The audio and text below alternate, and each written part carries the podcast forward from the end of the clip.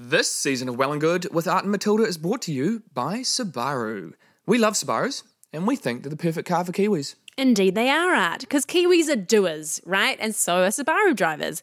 We're the kind of people who are always pushing to sneak that little bit more out of life. We stay out surfing for that one last wave, we sneak in a trip down to the river for a swim, and we stay at the beach eating our fish and chumps until the very last speck of light is gone. So if you want to do more, do it with Subaru. So, for those of you who don't know who Jess Quinn is, you absolutely should. She's such a legend.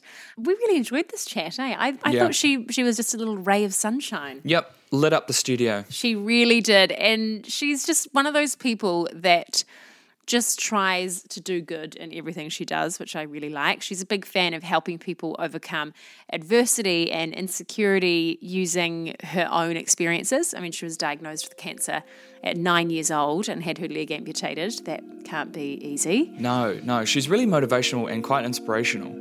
Uh, we had a really good chat. We covered so many different topics. We hope you're going to like it. So here we go.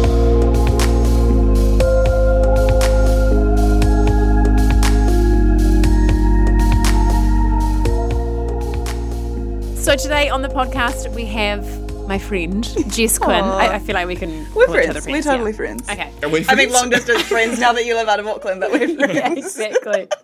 or are we friends? we're friends too. Okay, cool, thanks. Yeah.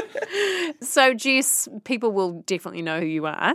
But should we start with a bit of a backstory? Mm-hmm. You lost your leg to cancer at nine years old, mm-hmm. was it? Yeah, nine, yeah. Yeah. So, can you talk to us a little bit about that Yeah, and what that was like? I can imagine it would be horrific. Yeah, yeah, definitely. I was nine. Um, I was outside playing with my sister. I broke my leg and got rushed to hospital. They put rods up my leg trying to fix the break. It was my femur bone, so the strongest bone in your body shouldn't really break when you're playing soccer. Oh, And so, yeah, that's bizarre. Kind of alarming. Um, but at the time, it was just a fractured femur, so they tried to fix that. We spent about four months kind of in plaster and then doing rehab. And I was a really athletic kid, so all I wanted to do was get back to doing cross country and rough and tumbling around outside with my friends and all that kind of stuff. And so a fractured femur seemed like the end of the world at the time, but in hindsight, it was nothing. And then it wasn't healing, so the doctors decided to do a series of tests, and then they found an osteosarcoma, which is a bone cancer, and so that had kind of riddled my femur bone, um, which is what had caused it to break in the first place. They just hadn't realised that. It was quite far along by that point. It had been I guess four months longer than it already needed to be, and also I don't know how long it had been living in there, so it was quite aggressive. So I was rushed quite quickly into chemotherapy. Um, so that was about July by that point, and then I battled. I had chemotherapy for the next six months, I would say, um, and things happened pretty quickly. I went from being a pretty normal kid to one who weighed 18 kilos and had a feeding tube in my nose, pretty much keeping me alive. Um, God. no hair. It was just, yeah, it was pretty horrific. And I can't remember my chemo cycle. Chemo was a bit weird, but I was pretty much in hospital for most of that time. You'd go home for a little bit to recoup your immune system for a week or two and then back in for more, and they just monitor you. And then eventually my leg was amputated in October. I actually, up until last week, thought that that was kind of something that they were like, oh, chemo's not working, we need to amputate your leg. But my dad actually said that was something they were going to have to do all along. They just wanted to try shrink it as much as they could with the chemo. Right. So yeah, I had my leg amputated. I was the first in New Zealand to undergo a 14-hour surgery. That it's very rare. I think there's nine of us now, but because of the way my cancer was, it was kind of the only surgery that would give me the mobility that I now have. If I hadn't had that, it would have been a full amputation into my hip socket. So that just kind of gives you no, like it's hard to work with a prosthetic with that kind of amputation. Mm. So it was unusual because it was a very weird surgery to wrap your head around. It would take me the whole podcast to explain it, so I won't. um, but yeah, it's a very unusual surgery. So that in itself was quite strange because my whole life I've kind of been a guinea pig for it almost. And then yeah, it was really successful. Four hours after surgery, I managed to kind of move what had been amputated, which blows my mind that your brain can just go through that, connect everything together, and then be like, yep, let's kind of do this. It's incredible that you can get your leg literally cut off. Yeah. And then you just Cheers survive and you just Yeah. sew it back up. and you're sweet. I mean, I. I was in ICU for about three weeks, but I, yeah, I mean, Matt, fine. Matt going on about it, like, yeah, it's easy. Like everyone should do it. No, but I mean, fine is a strong word. I know but what you mean. though. survive something Right? like that, it's incredible. I know it's mind blowing. And then I spent a large amount of time um, just basically healing the amputation. So we kind of forgot about the cancer for a little bit, and then I was back in for more chemotherapy, which is horrible because you kind of are like, well, the cancer's gone, isn't it? Why have you got? And chemo's the hard part, really. It really hits Yeah. you. And that was the lowest point of my journey. So I think that was about Christmas, um, 2001, so December. And I think because of my immune was so low from the surgery and I was so weak from all the chemo I'd had, hitting me with another round of chemo literally nearly killed me. So I was rushed to hospital on Christmas Day actually, and they didn't think I would come out. But eventually I bounced back, which is great. And then I got my leaving hospital party and yeah. got me a new leg and the hard battle actually began now because I had to learn how to use the leg.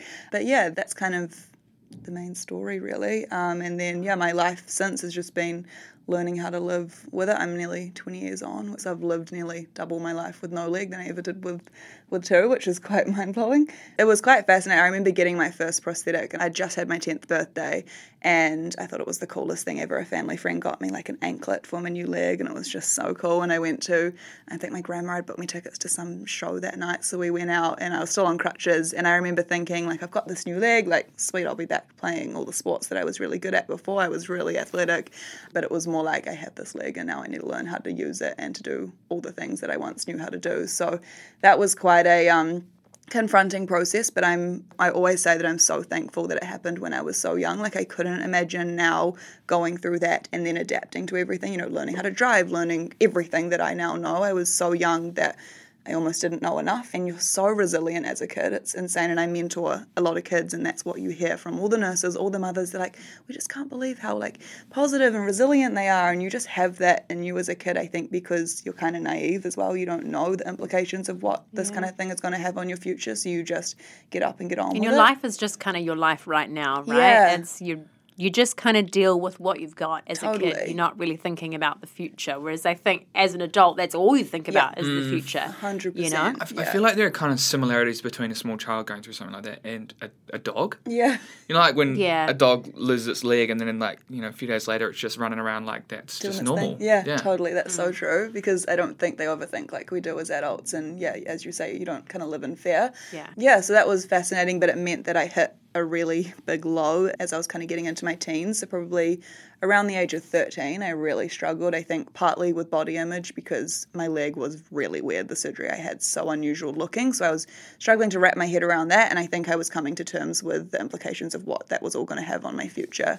So I really struggled for a couple of years around that time. And I think also learning I can't actually do all the things that I want to be able to do. I can't run like I used to and all of that kind of stuff. So that was a really tough time for me. And then I don't remember how I got out of it, but I just kind of rode rode the wave. Rode the wave? Ride? Yeah, Rode the wave. Yeah, rode the wave. wave. Sounded weird coming out of my mouth for a It second. works. It works. um, I just kind of because people are like, oh, how do you get out of your dark times? And I, I think often, you know, I get messages from people being like, I just lost my leg six months ago, or sometimes like three weeks ago, and I'm like, oh my goodness. And they're like, when do I get a blade? How do I do this? Because you just kind of have that attitude. But I'm like, I want people to understand that I'm 20 years down the track, you know. So it's so important for us to remember that just in life in general to not compare our kind of journeys to other people's journeys because we're all at different starting points. So. um yeah, that's something that I think is really important. It was a tough time that time, but I eventually got myself out of it, and I think it was just a part of my journey that I had to go through and had to battle through a little bit. And then I remember thinking, cancer's taken so much from me. I don't want to take, want it to take any more from me. So, including my happiness. So I just decided to kind of fake a smile and get on with it. And then eventually the smile kind of stuck, and I was like, this life's kind of cool. So. yeah. That's awesome. That's my journey in a nutshell. It's almost kind of lucky that you broke that leg. Yeah. Right? Do you ever think what could have happened if you weren't playing soccer or 100%. That, that femur didn't break? you Yeah. I get asked that a lot. Part of it, you can look at it, it's kind of unlucky that I lost my leg because it kind of led to the surgery that I had. I may have had a bone replacement had it not been the break, but had it not been for the break, I still could have cancer. I mean, that would be dramatic, but I probably would have, hmm. could have been five, ten years till I found the reality, yeah. cancer, you know? You just don't know. So definitely, I've I grew up being told or hearing, you know, everything happens for a reason, and I spent that low point in my life being like, okay, seriously, what's the possible reason for me losing my leg or for me breaking it and all that kind of stuff? But it's so true that everything does happen for a reason, and I so live by that now. Have you done any kind of research into, and I don't think there's an answer, but I'm just going to ask it anyway, like any research into why you got that cancer? Like, does anything cause it, or it's just literally it could happen? Yeah, it's it's crazy. It's something that I haven't gotten too deep into because there's no right there's no one has an answer so a lot of the Yeah. stuff that you read is kind of guesstimates and it's something that does intrigue me because i you know people are like don't do this because it causes cancer and don't do this because it causes cancer and i'm like i could not have avoided that at the age of nine you know so i think there's some cancers that are from lifestyle um, and environment and then i think there's some cancers that are just pure shitty luck but i do i mean i'm really passionate about all this, not just cancer, but in terms of how the body works and all that. Kind I just find it so fascinating. And there's there's a small theory that I mean I don't want to sound like I'm a doctor. I know literally nothing, but I got really sick when I was one. I think I got very very ill. I had a horrific virus, lost all my hair. They thought I had alopecia.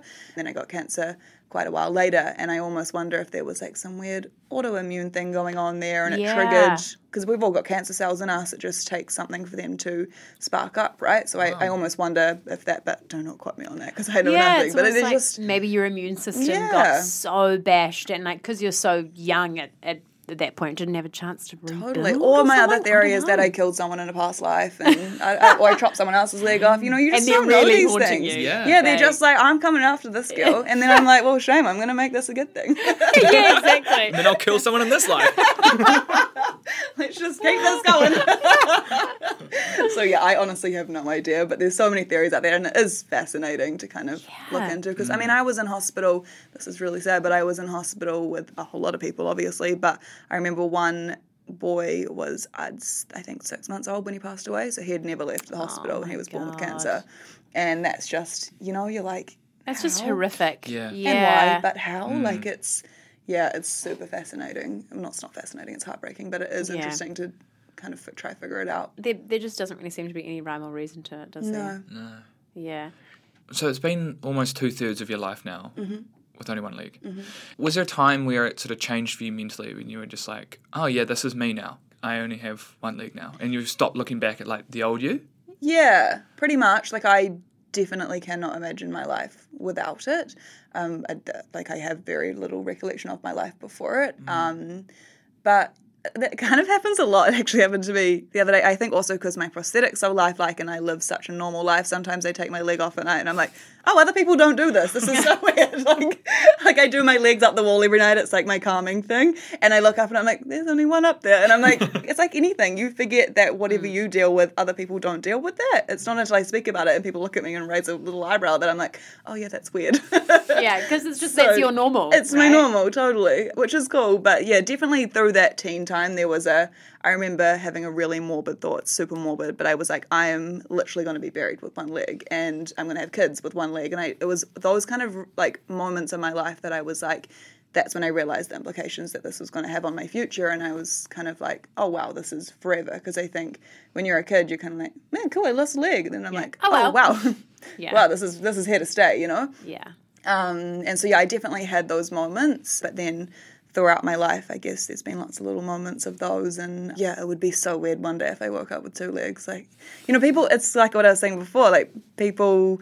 People be like, oh, that must be so hard. Like, how do you get to the shower? Or how do you, like, I stand on one leg in the shower. I shave my leg, I wash my hair, I just stand on one leg. And I've got friends who have said to me they've once tried to stand on the one leg just to see what it would feel like and they fall over. And they just cannot fathom how I can do that. But we just, I don't think we realize how quickly the human body can adapt and it's so amazing that it can. And friends have said to me not in a mean way oh god if that had happened to me i don't think i would have been able to make it through and like i don't know how i would live my life with one leg. It would be really hard. And i'm like i just you would you do you know you just kind of just like anyone else has something going on you know? Yeah, well, you kind of have no choice, you know. You've I guess like a positive of it is that it has built you into this incredibly strong, resilient person. And and I kind of feel that people that have been through some form of adversity in their lives are always the best people. you can tell that they've grown a lot from from something and Yeah, yeah. they're inspiring. Yeah. I mean, hey, no offense to people that haven't gone through adversity. No offense to the people with two legs who are listening. yeah. It is true though. I mean, for me, I learned how short life is before I knew really what life is, if you know mm. what I mean. So that kind of that really wakes you up a little bit. And so I think I've always had a different mindset because of that. And I think a lot of people who face adversity do, which is why I like doing what I do and through my speaking and stuff because, you know, I learned that we're all going to face adversity in our life in some shape or form. Adversity can be losing your dream job. And you it's know, all relative, Just, it's you all relative, totally. And like so through my speaking i like to teach people that it's not the adversity itself that kind of changes our life path it's how we respond to it you know i could have chosen to sit on the sidelines of my life but i didn't so i want to teach people these things so that they don't have to face the adversity to learn those lessons or when they face the adversity they're well equipped So you sort of blew up on social media. There was a photo shoot Mm. that really did that. So Mm-hmm. when was that? And tell us about that whole. So I think experience. that's nearly three years ago now, um, which is crazy. Um, so I was working full time. I'd been at uni. I studied fashion, and I was working in product design. And then, so I got a running blade. I spent a large part of my life trying to get my abilities back, basically. And I got to the point where I could do everything that I wanted to be able to do. I was at the gym. I was doing all the things. I just couldn't run. So I got myself a running blade and was learning to run, which is a whole story in itself. Um, but so I had this running blade, and it's really unique looking. It, there's no way I can pretend I don't have a leg with that. You know, prosthetics. People think I have a knee bandage on. They don't think I have a prosthetic because they're so lifelike sometimes. But a running blade's like, okay, wow, that chick's got a spring for a foot. There's, you know, she got no leg. And I, I kind of liked that. It was a really confronting process for me to go through. I've gone through lots of waves in my life where I've had to really come into my own body and understand what I look like now and understand that I'm different from other people. And then when I got that blade, it was like another wave of that and I'd grown up always wanting to, I guess, help people. I, it always blew my mind that there was this one kind of cookie cutter mold of perfection in magazines, and people were painted in one specific light. And I always had this dream of this kid walking to school or flicking through an ASOS catalogue or a magazine and seeing someone like myself or someone different from what was currently being shown so that they could feel represented and maybe look at someone like myself and be like, oh, wow, she's different and so am I, and that's okay. And that was something I really wanted to be involved in. This was kind of before the body image stuff kind of has been quite loud in the last couple of years, but this is kind of before that, which was kind of kind of cool because there wasn't too much going around and I just thought there was a need for it. And I decided to do a photo shoot. My friend John O'Parker, he's a photographer, and we initially were like, let's just do a fun photo shoot. And Nike threw me some gear to wear for the photo shoot, and my friend styled it. And one part was to do a fun photo shoot. The second part was that I wanted to get a modeling agency to try tackle one brand. Maybe someone would want to sign me to do a photo shoot. And yeah, I did this shoot, and I had about I maybe a thousand followers on Instagram, and I put the pictures up for my friends and family and cat to see, basically. Um, after about a week, one went completely viral. I think I got about ten thousand followers overnight, and then Wow. about seventy thousand within three three months, I think it was, and it just kept going. And I was like, this is really weird. And I got in touch with a friend who was in social media, and I was like, I don't know what to do. And I was getting all these messages from like people. I was doing all this um, media, like Huffington Post and all that kind of stuff, and then.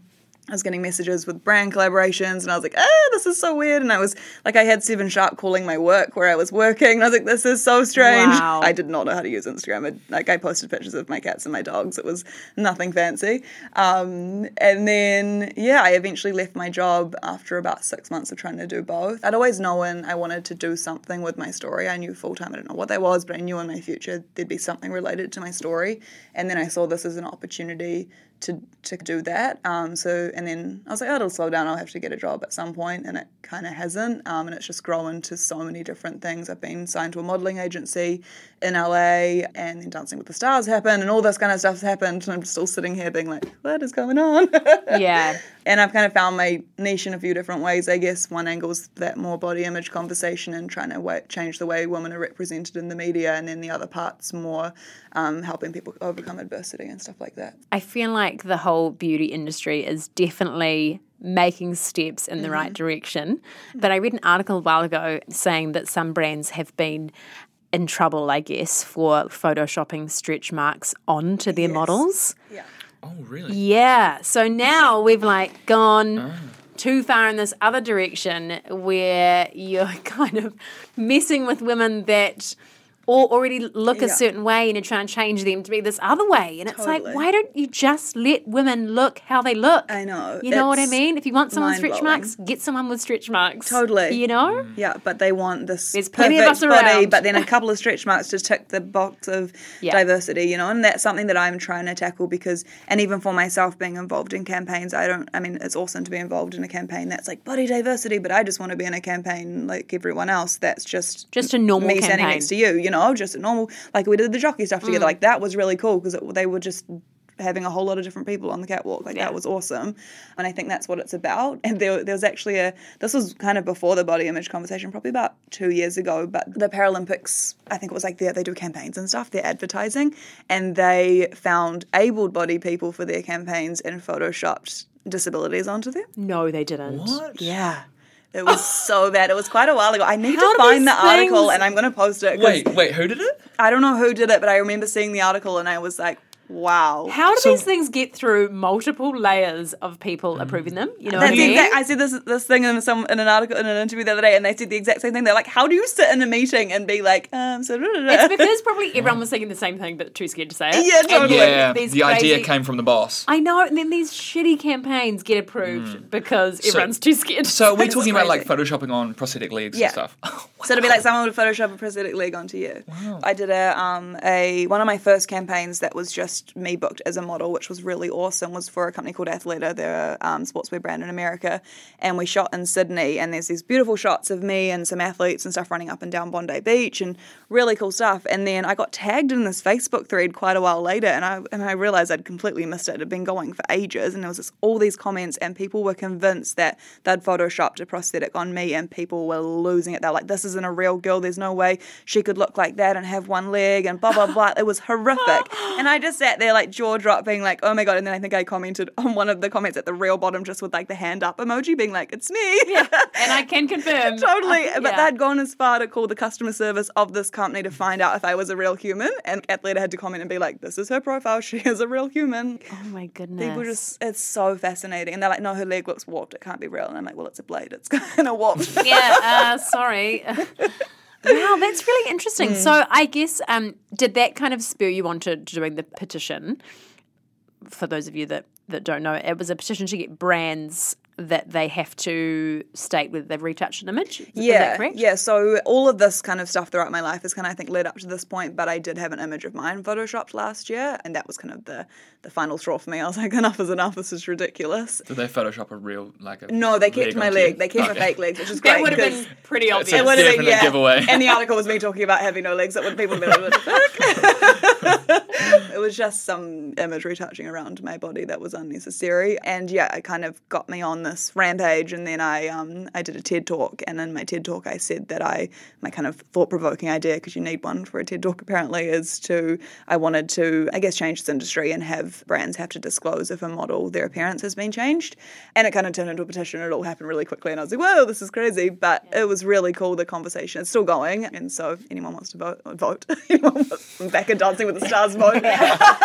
Six, three, three, three. three, three, three, three. Um, if anyone wants to sign it, they're welcome. But um, for me, the petition was about starting a conversation, and it has kind of been that, which is awesome. Yeah, so I just kind of want to change the landscape around it. Um, and whether it's a law that gets passed or a few other ideas that I have, I think the more people that we can kind of get on board to help create this change. And yeah, I mean, it should be a no brainer. It's kind of crazy that we might need a law for something like this, but. Yeah. Unfortunately, I think we do. Yeah, I think so, definitely. Well, especially if people are accusing you of like, no, she definitely has two legs. It's like we don't know what to believe anymore because every photo we see, like even on Instagram and social media, it's like every photo is edited, and Mm. Yeah. filtered, and face tuned, and Yeah. all of this stuff. So we don't know what's real anymore. So we're like constantly questioning Accusing like every yeah. photo. Yeah. And that's so true. And people often ask me, they're like, oh, well, you're not going to be able to control social media. And I'm like, I know I'm not. I can't control if someone downloads a $4 mm. Facetune app. But that what my kind of plan is if I can tackle the big dogs and if people like myself aren't looking up at billboards and trying to live up to something that they don't think they can because they're not seeing themselves represented, then maybe they won't feel the need to filter their own photos. And I mean, change your lighting, throw on a filter if you want to look glossy. I don't care, but you know, changing the shape of your body or removing your stretch marks or whitening your teeth or whatever it is, like just just be you. You know, Yeah, It's- just give it a rest. give it a, give it a rest. It's exhausting. Yeah, Um, and it's it's not only harming everyone around you, it harms yourself. If you look at your own social media and then you look in the mirror and you're a different person, that's kind of you know Surely. it's not healthy. So um, yeah, and, and why are we so focused on how we look? Like why don't we be focused on who we are as people? You know, if we spent the same amount of time that we do buying diet pills and beauty products and photoshopping our bodies on just actually loving who we are and being good people, then I think the world would be slightly better. Absolutely. Mm. So just on your um, petition, you you're saying how you got some some people kind of like picking it apart and being like, oh, you can't, you know, do social media though, blah blah blah. Mm, It's like I find it kind of amazing that people can see that you're doing that petition and try and find something wrong with it. know. You know what I mean? It's like you're trying to do a good thing, you're trying to make a difference, you're trying to help young women. Totally. Well, everyone, like young men too. Yeah. And people are still like, oh, well, you won't be able to do this. You know, like, what's what about point? that? I'm yeah. like, sit down, Sharon. Like, It's oh like- my god. And also, Sharon, like, what are you doing to help the situation? You know what I mean? Totally, Totally. Like I'm not saving the world. I'm not curing cancer, but I'm just trying to do something little, you know. And it's it's just mind blowing. Here's a quick message from our sponsor, Subaru. Well, it's no secret that both you and I bloody love Subaru. We both drive them. Yep, that's no secret. Well, I drive a Subaru Forester and that won Car of the Year last year in 2018. It's a medium SUV, and you may ask, what does a medium SUV mean? Well, it means you get all the good stuff of an SUV, of like feeling, you know, quite cool and high up in your big car. But it's a lot easier to, to drive around the city, and it's a lot easier to park, which is a big one for me. I mean, I kind of need all the help I can get in that department. Mm, yes, I'd agree with that. Well, I, okay, I can understand why that won car of the year. Mm, and it's super safe, it's comfortable, and it's full of tech. Some of that tech exclusive to Subaru. Wow, like what? Well, like the driver recognition system. So, for example, if you get in my car and drive it, which sometimes happens, and you change all the settings, you're putting the chair back, you're turning the mirrors, and then if I get back in the car, it's going to scan me, know who I am, and put all my settings back in place automatically. That is quite cool tech. I know, it's super epic. And what do you drive? Outback. Thoughts? Subaru Outback. Love it. It's the people's car, the car of New Zealand. Why is that? Well, it does everything. You can you drive around the city. It's all-wheel drive. You can shoot up the mountain. It's got built-in roof racks. Chuck some boards on the roof. Head down for a surf. Big enough space in the back. You can go on road trips. You can. I've slept in the back. It's that big. Yeah, that is actually impressive because you're quite tall, aren't you? Mm, correct. So go on, go check out one for yourself. Visit subaru.co.nz to check out the Subaru range and find an SUV to suit your lifestyle.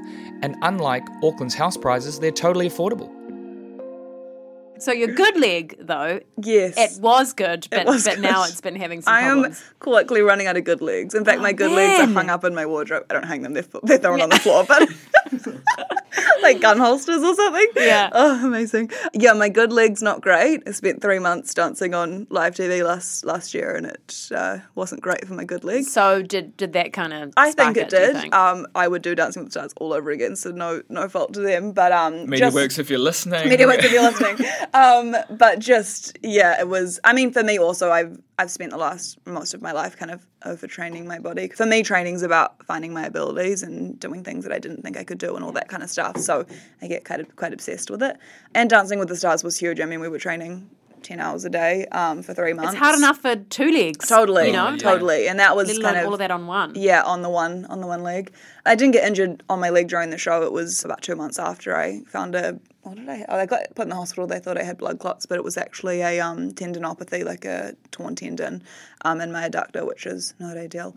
But just because of my body and my good leg taking 70% of my weight, I it just struggles to heal. So I've had the injury. It should have lasted six weeks, and it's been about six months. So I took a month off training, and here we are, six months later, uh, not training. So it's frustrating and it, it gets to the point where I'm, you know, you just want to get back to doing things, but I have to look after my good leg because I, I need it. And then I've also got potential compartment syndrome in the bottom half of my leg. So it's just kind of the whole good leg's just not happy at the moment. But it's been really fascinating because over the last, you know, I, I took a month off training and I was like, this is going to be the hardest month ever because I love moving my body.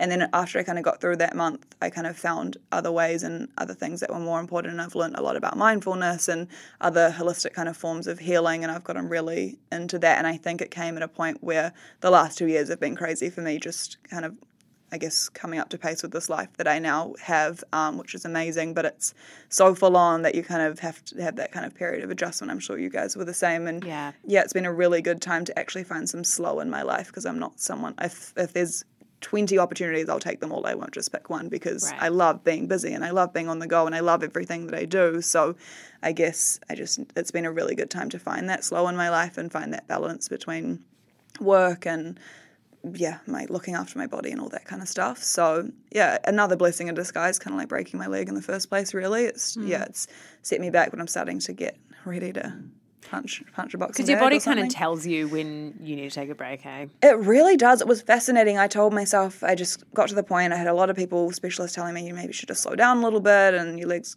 oh no, that wasn't when my leg was bad, something else was going on. And then I quit training and I was like, okay, I'll give myself a month off. A week later, I was in hospital with what they thought was a potential blood clot. And I was like, wow, if, you know, that's so weird that my body did that a month, a week after taking time off. And it's, yeah, your body just knows when it's time to chill out a little bit. Yeah. And you said you've been doing, you sort of looked into and experienced a bit of mindfulness and other techniques like that that have been really good for your mental health. What's how's that been going for you? And talk Yeah. us through that experience. Good. I actually did a meditation class um, in LA with Camilla, who's one of the judges on Dancing with the Stars, and she's an incredible meditation teacher. And she said something, I can't remember how it went, but it was you don't go to meditation to get better at meditating, you go to meditation to get better at life. And that kind of put a lot in into perspective for me because I think sometimes meditation, people are, oh, but I'm not good at sitting still, I'm not good at being quiet, my mind won't quite, you know, they tell you to get rid of all your thoughts in your mind and all that kind of stuff. And you kind of stress yourself out trying to get good at meditating when it's not about that. It's actually just about being still for 10 minutes, three minutes even, you know? Um, so that was really, really cool for me because I was the same. I have, I have a very busy mind with a zillion tabs open. So meditation was hard at first, but I did that. I just started with three minutes a day and then eventually, and some days, I mean, today I don't think I meditated. I might this afternoon maybe, but I don't put pressure on myself and be like, oh, you got to do it at seven o'clock every morning, you know, mm. because I think it's, that's for me, that's when it kind of becomes not enjoyable. But I have found it as a tool in my life that's really helpful and not even mindfulness in like a sit down meditation sense. I also have become more mindful in my life, trying to only do one task at a time. So if I'm I don't know, sitting down doing something I don't need to be texting and trying to write an email and write a book and you know all that kind of you know whatever it is. So mm. I think that's yeah really important. Just trying to bring that mindfulness into my whole life, which has been really cool for me. What two things that I've done is tried to, and it's not always perfect every day, but I try have a morning and a night routine because my life is not scheduled at all. Then I know that I've got those two ends of the day that are in my control almost, and then anything can happen throughout the day. And I've had those two moments of slow and I'm interested to see what happens when I start getting back into my training because I think this kind of mindfulness that I've taught myself will be really helpful with my training moving forward because I mean training is kind of a mental game really right Yeah. I've always been into holistic ways of I guess medicine and making your life better so yeah it's been fascinating I did hypnotherapy last week which I Oh, yeah, I saw that on, on Instagram. How'd Yeah, it go?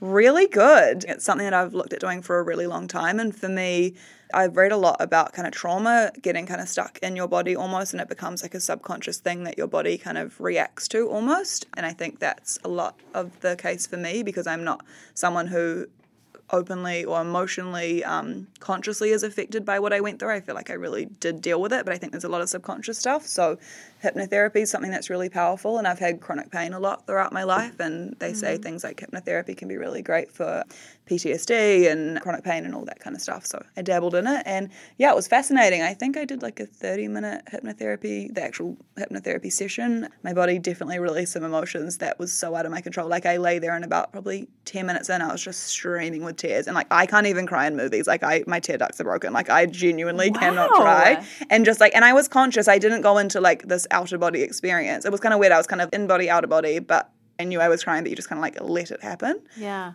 And That's I felt it was like two weeks ago or a week ago, and I feel I just feel really like, you know, Lighter. lighter. And I Yeah. think it's really important to be open to things like that. You can't be set in one form of something. I don't think anyway. Mm. No. I think it's important that to just experiment, you know, Yeah. and see be open to different things and try see- different things. yeah, and just see what kind of works for you. Even if you're meditating for like three minutes a day Mm. and you think you're doing a shitty job because you can't turn your brain off, even doing that, not being on your phone or just taking three minutes to yourself, it's Mm-hmm. all beneficial. And I think that's something I've learned throughout my life a lot is the power of the mind. Like a lot Mm. of when I was sick, it was my parents taught me a lot of positive thinking and all that kind of stuff.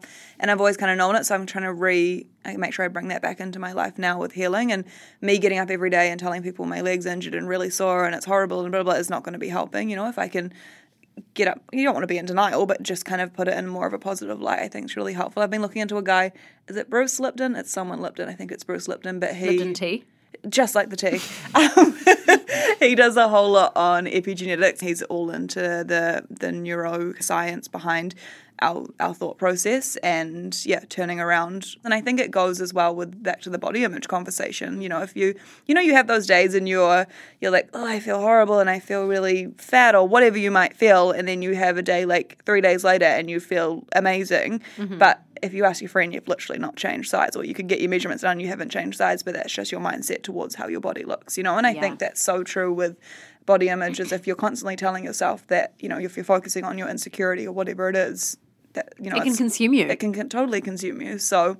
And I read something recently that I, I can't remember how it was worded, but it was really fascinating that our bodies are constantly changing. They're going to change throughout our lives. Like when you get pregnant, right? Like your body's going to completely change. And then when Mm. Oh, yeah. you, yeah, Yeah, you've been going through a bit of that. Oh, it's you? a roller coaster. Yeah, and I can is. imagine that, and, and even when you get older, and you- or you, I don't know, whatever, like Dancing with the Stars, my body changed because I was doing a whole different type of motion, and then it's changed again because I'm now injured, and it's changing again in the future, you know. But if you're hung up on constantly the way your body looks and trying to make it look a certain way, then you're never going to be happy because it's always going to change. Once you reach your goal weight, you then might get pregnant or whatever it is, you know. So if you're stuck in that kind of that that And mindset, you you'll never be so happy. much merit to of. just what your body looks like. Yeah. It's just one aspect of mm. you, you know? It's mm. really not a big deal. But then it's this whole body positivity thing. It's like I see women on Instagram if they've just had a baby and they're like, cool, I'm going to try and lose the Totally. baby weight. I'm going to go to the gym and they get shamed for it. Do they? You- Why? Yeah, yeah. So a, a lot of people are saying that they're setting a bad example because Oh, because they're they're saying, you know, you have to try and lose weight yeah, after that. yeah. But even people that are just like, oh, I don't feel so great, so Mm. I'm going to try and do something about it, and then they get shamed for it, and that does my Mm. head in because it's like if you don't feel great and you want to do something about it, that's okay Mm. too. It's not saying that you hate your body or, or you hate Mm. yourself. It's kind kind of saying that you love yourself. You want to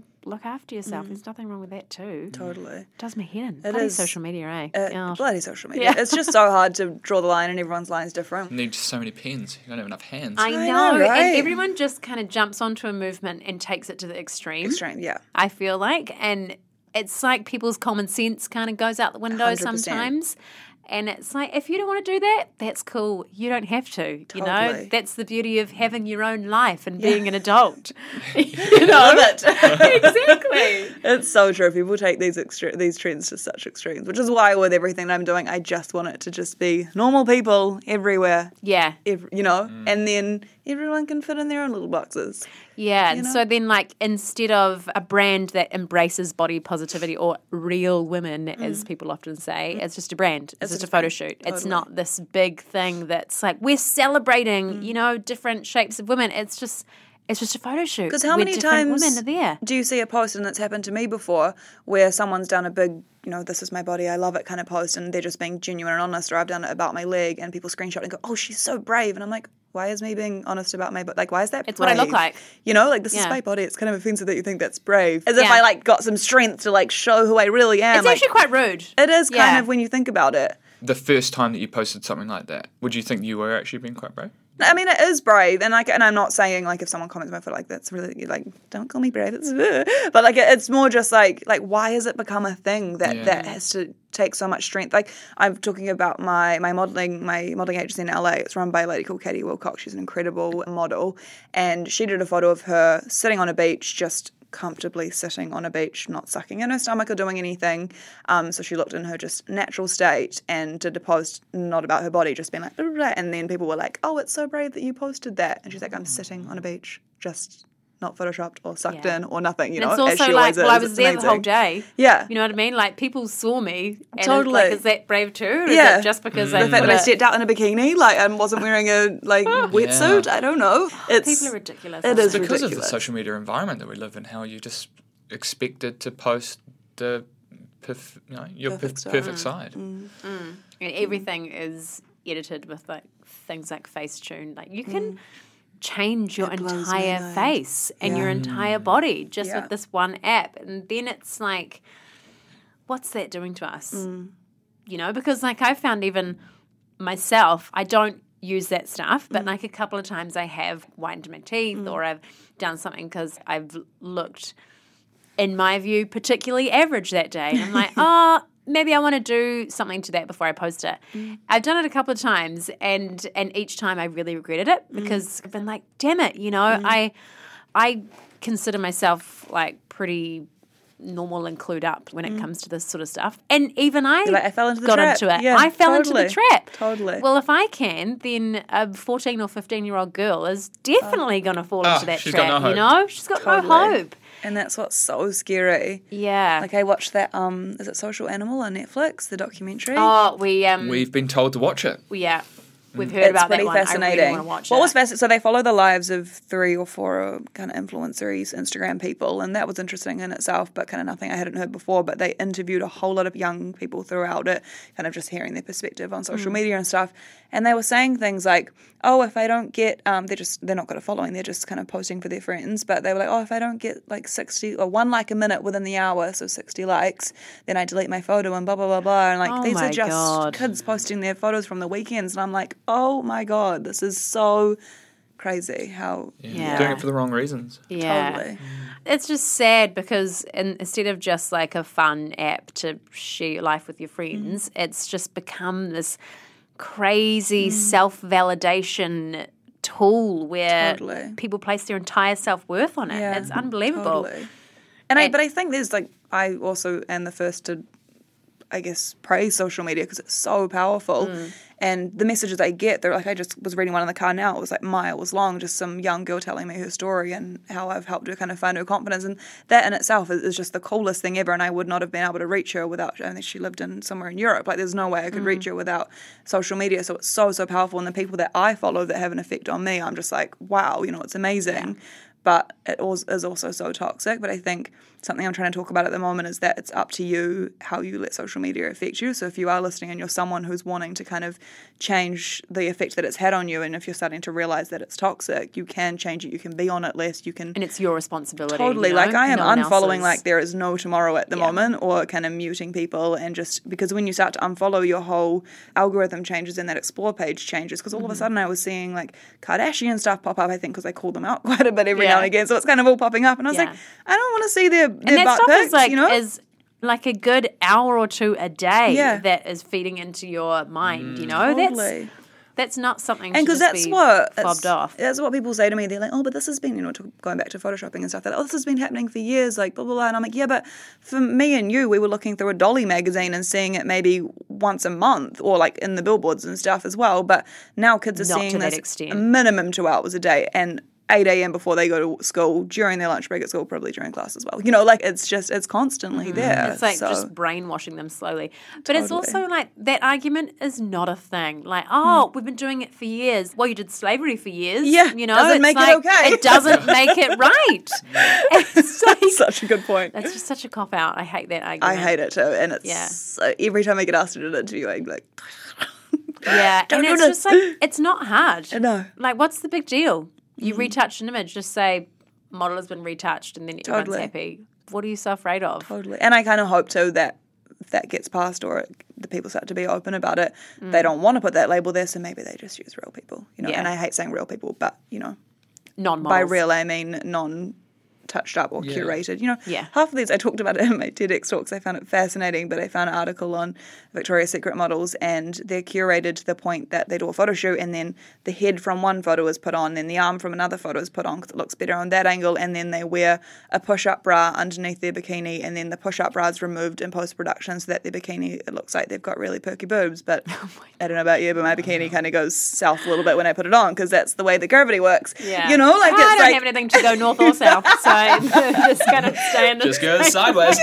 but you know that's why like these people will go put on that bikini and they're like that does not look like that on me you know and i'm like that's Yeah. physically impossible Yeah, it's it's crazy because we've spoken about this before actually the whole Victoria's Secret thing and mm. how they got in a lot of trouble well, I guess like social media kind of came came after them mm. for their fashion show because it was just so undiverse. It Yeah. was just So stick behind the times. thin, Mm. like beautiful models, mm. and they just ha- haven't really read the room on what's happening in 2019. Mm.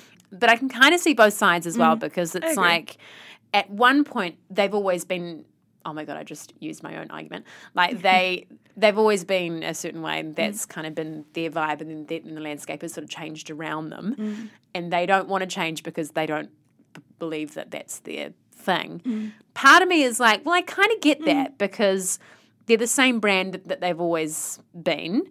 Um, and they they kind of sell this like fantasy. fantasy dream and that's mm. what they say. Like they say well we're not selling real life we're selling a fantasy. Which i like part, part of me kind of gets you know? Like part of me is like well i guess they're a brand and if that helps them i don't know sell also what they need to them- sell it's them jumping on the on the trend is exactly what we were just talking about earlier. It's just them jumping on a the trend. I would rather they either don't do it or and are honest about what they're doing, Mm. or they do it because they want to be a part of it. You know, like Yeah. Aerie, who is an amazing company in America. I don't know if you know of them, but they're an underwear, leisure, loungewear company. I have heard of them, yeah. Yeah, and the minute they launched, that was just you can just see it's so genuine and the models that they represent and such a broad spectrum of diversity and all that kind of stuff, and it is so genuine. And their sales are starting to skyrocket over Victoria's Secrets, and that mm. just shows the demand for it, which is amazing. totally And that's just what's going to happen. And and if that happens, that happens. But the worst thing that could, I think, happen is Victoria's Secret to kind of half-ass it and to fake that, you know, mm-hmm. like this is a real model, but we've actually just got a, another model and photoshopped stretch marks onto her. You know, like that's what will happen if they're not Yeah. genuine about it, which is almost worse. And Yeah. their ratings have dropped dramatically on the shows over the years. Like I think it was like Totally. over half this year watched the show, which is mm. crazy. and we as consumers have the power with our money. Mm. You know, so like Yeah. if we're not okay with it, don't buy their undies, and like 100%. that'll make them, mm. you know, possibly go Put the under or price change. up, And the 'cause- price up of their undies so they Yeah. just Yeah. like Sell it. Instagram, just like anything, there's always going to be a certain market or area of people who want to project it in a certain way, who want to Facetune themselves, who want to live the typical influence life or whatever it is. It's like Instagram, all these kind of things are the same, but and there's always going to be that. We can't control the whole world, but I think the more we talk about it, then it gives younger people's people the I guess ability to make their own decisions and be like, I don't want to look So up to that because I've got this option, you know. And if they want to look up to Victoria's Secrets, that's fine. But at least the parents and all of us have kind of done our thing to be like, let's just try to be real. You And know? at least there's there's options as mm. well. So it's not every brand that looks like mm. Victoria's Secret. There are so many brands with much more diverse women that look more like, you know, your everyday woman mm. rather than a Victoria's Secret bottle. So mm. so it's like at least we feel represented. Mm. you know? Exactly, exactly. And that's all it's about. Whereas Yeah. back in the day, it was kind of mostly just Victoria's Secret models looking people everywhere. Totally. You know, but now if there's more diversity and more representation, then young kids Yeah. are growing up and being. And even there was this photo shoot recently, and someone did a photo shoot with all these young girls, and they had them both as model looking type girls and athletes, you know, so showing girls that they can be whatever they want to be, which is really, really awesome. That's awesome. Because it's not, that's what it's about. It's not about telling girls how they need to look. It's about, you know, you can't, you don't have to be a model or you don't have to be. Yeah, that you can achieve anything you want. just going a bit off topic from that one, but going back to like uh, your mindset, meditation, Yeah. mindfulness, all that that sort of stuff. Do you use an app to meditate? And also with your med- meditation course that you did, would you recommend doing that? So I first got onto Headspace, and that's where I did my start with the basics. They do the basics kind of stuff, and so that was like I think it went one minute a day, three minute a day, ten minute a day, and I'd highly recommend that because it did just start in kind of with nothing and just I was manageable and I could be like, okay, I can set aside a minute or I can set aside three minutes. So that was really easy. And then I got bored of that because it was kind of the same guy's voice. And it was actually Matilda that got me onto Insight Timer at our retreat. So good. Yeah, Love and Insight Timer. I love Insight Timer because it's a variety of stuff, a variety of voices, and Camilla actually, who's who I was talking about earlier, she's got a whole lot on there as well, which I really love because I love going oh, to her does she meditation have oh, class. meditations on there? Yeah, Oh. hers are- they've got like hundreds of thousands of listens. I'm like, whoa! I, was, I, Ooh, and I'll have a listen. accidentally, I started listening one day and I just clicked it. It was like a bedtime one, and I was like, I know this voice. It was really weird. Um, so yeah, that's that's I love Insight Timer. And then in LA, actually, it was because I can still only do like.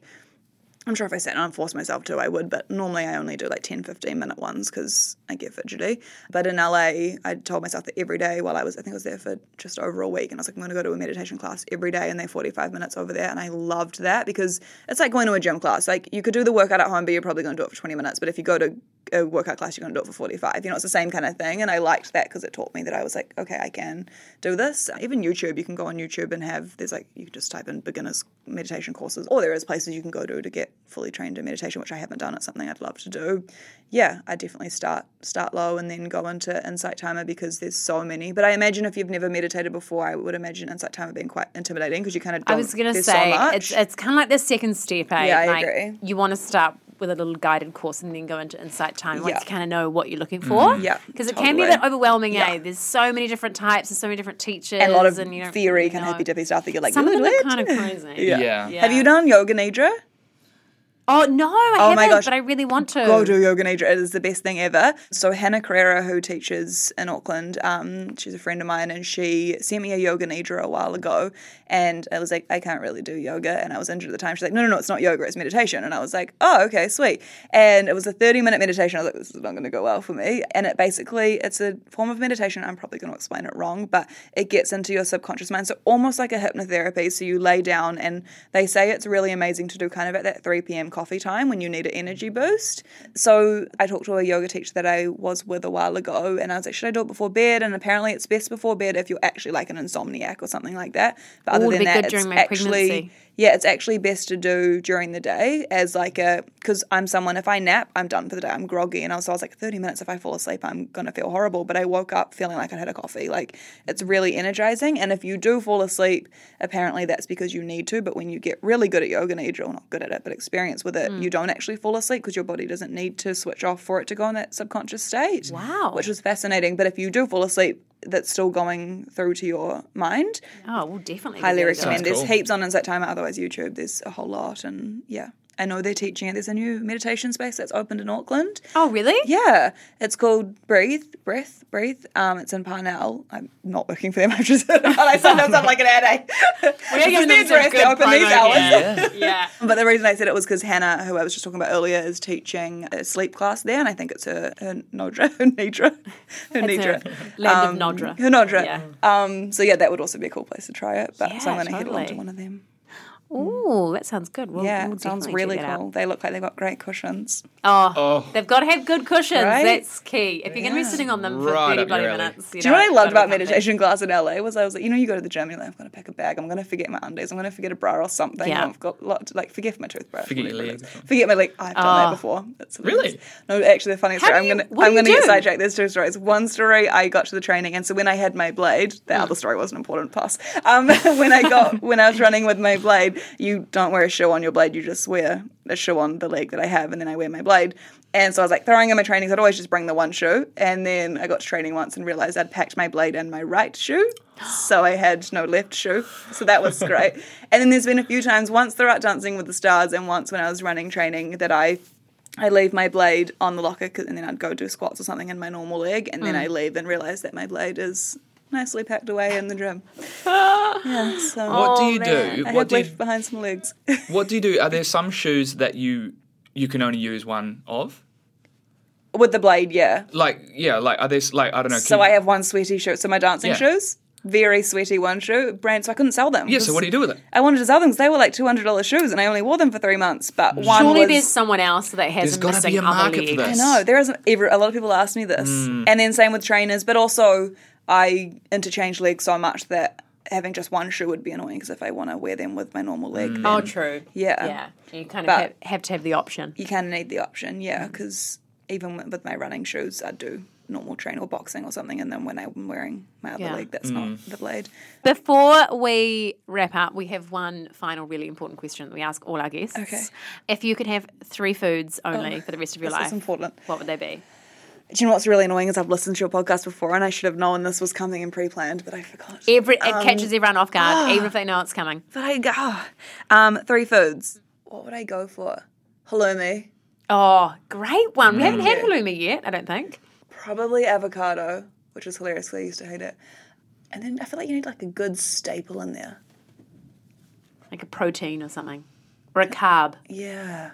Oh, sweet potato. Because then I could make. Oh, I could make sweet potato fries with guacamole and then a And a halloumi halloumi side, thing. and I could live on that if I was on a desert island. Yeah, that'd be pretty good. Okay. And you'd also probably live quite well because You you'd would. be, you know, full of nutrients. You've got your I feel like you- you got your carbs. That's a healthy- Who needs protein. protein? Your No, you got protein, protein in in, there. the, in, the in the halloumi. halloumi. Oh yeah, okay, and the, sweet. and the um nutritionist and the Jess coming avocado. through. No, that, I mean that's that's a good one. Yeah, I like that's that's really probably the good. closest one answer to what I would. have, Okay, you know? cool. I like that. Yeah. All right, well, Yeah. next time I'm around for dinner, we're having halloumi and Oh, yes. sweet potato and avocado.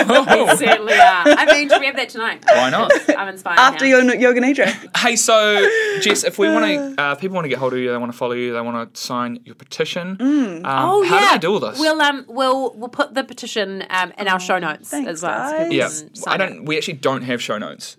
Oh, Yeah. let's get some. I, I know. I just did my, oh, thanks, guys. So, well, at least we didn't last last season. Oh so well, let's get some Who for this knows? season. Maybe we can afford show notes this time. So We'll there might find be- some show notes. Okay, so they're either going to be in the show notes, so go find them, or otherwise, how Jess? so the best place to get in touch is Instagram. So that's Jessica Emily Quinn is my Instagram handle. That's where everything is. And I usually, I don't think I have my petition in my bio at the moment. It was there. I think you can Google Jessica Quinn petition. And I think it comes up. Easy. So that's probably easier than downloading Instagram. Yeah, I mean, you won't even know about this podcast to be honest if you don't have True. Instagram. Yeah. and if you don't have Instagram, then you probably won't. Are you relate. alive? You won't. You won't relate to like. You probably- you 80% of the love your body, though. down. yeah. You'll have a very Self-esteem healthy mind. roof. All right, we're out of here. Thanks for having me. Bye. Bye, guys. Thanks for listening. Thank you indeed. This podcast is brought to you by Raw Collective. And for any updates on our podcast or any of the other podcasts under Raw, head to rawcollective.co or you can follow them on Instagram at raw underscore collective.co. But wait, before you go, please subscribe to our podcast and also rate it and review it. Leave a nice little message. Leave a smiley face, maybe an emoji. Or tell your friends. It's super easy, it takes two seconds, and it would mean so much to us. Bye. Bye.